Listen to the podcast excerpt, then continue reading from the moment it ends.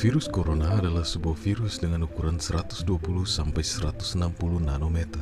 Virus ini memiliki sejumlah struktur protein menyerupai duri dalam bentuk peplomer berukuran 20 nanometer yang tersebar pada lapisan penutupnya.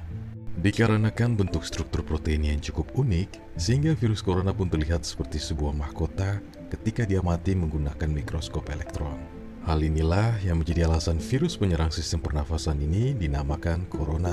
Kata corona sendiri diambil dari bahasa Latin yang jika diterjemahkan memiliki arti mahkota. Ketika virus corona berkembang biak atau memperbanyak diri, proses tersebut dapat menyebabkan perubahan pada materi genetiknya. Alhasil, virus ini pun dapat berubah dari satu jenis ke jenis lainnya. Dengan demikian, tidak hanya hewan yang dapat terinfeksi, namun juga manusia. COVID-19 adalah sebuah singkatan yang diberikan untuk penyakit yang disebabkan oleh virus SARS-CoV-2 yang memiliki arti Coronavirus Disease 2019.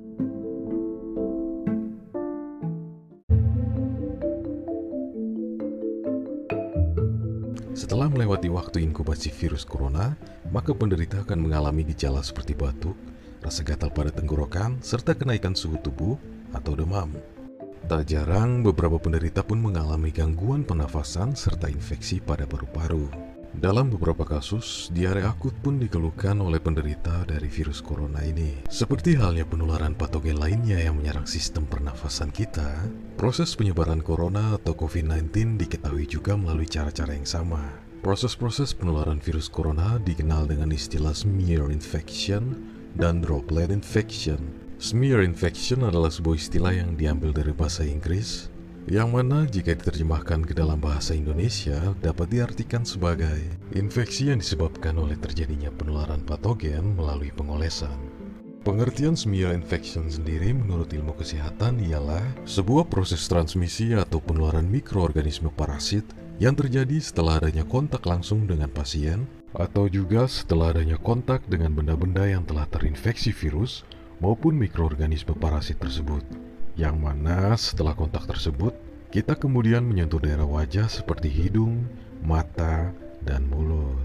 Sama halnya dengan smear infection, droplet infection juga adalah sebuah istilah yang diambil dari bahasa Inggris. Berbeda dengan smear infection yang mana terlebih dahulu terjadi kontak tangan dengan virus atau patogen, droplet infection sendiri merupakan sebuah proses transmisi atau penularan melalui udara langsung ke sistem pernafasan kita ketika seorang pasien tertular, bersin atau batuk. Bahkan dari beberapa sumber yang beredar, proses penularan dengan metode droplet infection juga dapat terjadi ketika pasien berbicara tanpa harus bersin maupun batuk. Tidak bisa dipungkiri bahwa ada kemungkinan untuk terinfeksi virus corona melalui barang-barang import maupun kemasannya. Namun, dengan persentase yang terbilang sangat kecil. Selain itu, juga dibutuhkan jumlah virus yang cukup besar untuk memenuhi persentase yang kecil tersebut. Seperti dalam pembahasan singkat pada video sebelumnya, diketahui bahwa virus corona atau mikroorganisme parasit lainnya mampu untuk bertahan dalam kurun waktu tertentu pada sebuah objek. Namun, virus-virus atau patogen seperti SARS-CoV-2 ini untungnya tidak dipelengkapi dengan kemampuan yang mumpuni untuk bertahan lebih lama serta kuat menghadapi kondisi lingkungan ketika berada di dalam perjalanan saat proses pengiriman. Apabila kalian sudah terlanjut melakukan kontak dengan barang-barang impor yang diduga telah terkontaminasi, hindari kegiatan menyentuh daerah wajah dan segeralah mencuci tangan secara menyeluruh menggunakan sabun dan air mengalir. Dan apabila jika tersedia, kalian juga dapat melakukan proses desinfeksi terhadap barang beserta kemasannya dengan desinfektan yang mengandung hidrogen peroksida atau etanol. Tapi sekali lagi diingatkan bahwa kemungkinan penularan melalui barang impor terbilang sangat kecil. Cucilah tangan dengan menyeluruh dan merata menggunakan sabun secara berkala. Jika kalian tidak diperlengkapi dengan perlindungan yang cukup, jaga jarak terhadap pasien terinfeksi sekitar 1-2 meter. Dan yang paling penting, disarankan untuk menghindari kegiatan menyentuh daerah mata, hidung, dan mulut. Dengan filter yang terdapat pada sebuah masker, resiko tertular diperkirakan dapat sedikit berkurang jika penggunaannya benar seperti menutupi area mulut dan hidung sepenuhnya. Namun, seperti telah dibahas pada video sebelumnya, Penggunaan masker ini sendiri tidak begitu efektif untuk kita yang tidak tertular virus corona. Selain itu, penggunaan masker secara tidak langsung dapat mempengaruhi psikologis si pemakai, yang mana menyebabkan rasa aman yang berlebihan. Sehingga hal-hal pencegahan lainnya yang sangat penting seperti mencuci tangan dan menjaga jarak jadi terabaikan.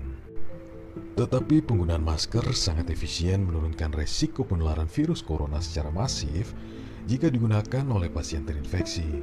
Sebagian besar kasus kematian yang disebabkan oleh virus corona terjadi pada kelompok masyarakat berusia lanjut yang mengidap penyakit lain sebelumnya. Selain itu, berdasarkan informasi yang beredar, wabah virus corona memiliki risiko lebih besar kepada pria daripada wanita. Meskipun demikian, data yang berhasil dikumpulkan oleh para peneliti dunia belum terlalu cukup banyak untuk mengkonfirmasi fenomena ini secara resmi. Berdasarkan pernyataan dari seorang ahli virologi Jerman Christian Drosten, melalui data-data yang telah ada dapat ditarik kesimpulan bahwa dalam kasus virus corona ini, kelompok anak-anak jarang mengalami keluhan yang serius dibandingkan orang dewasa. Namun, anak-anak kemungkinan diduga bisa menjadi medium pembawa virus corona tersebut yang selanjutnya dapat ditularkan kepada orang dewasa di sekitarnya.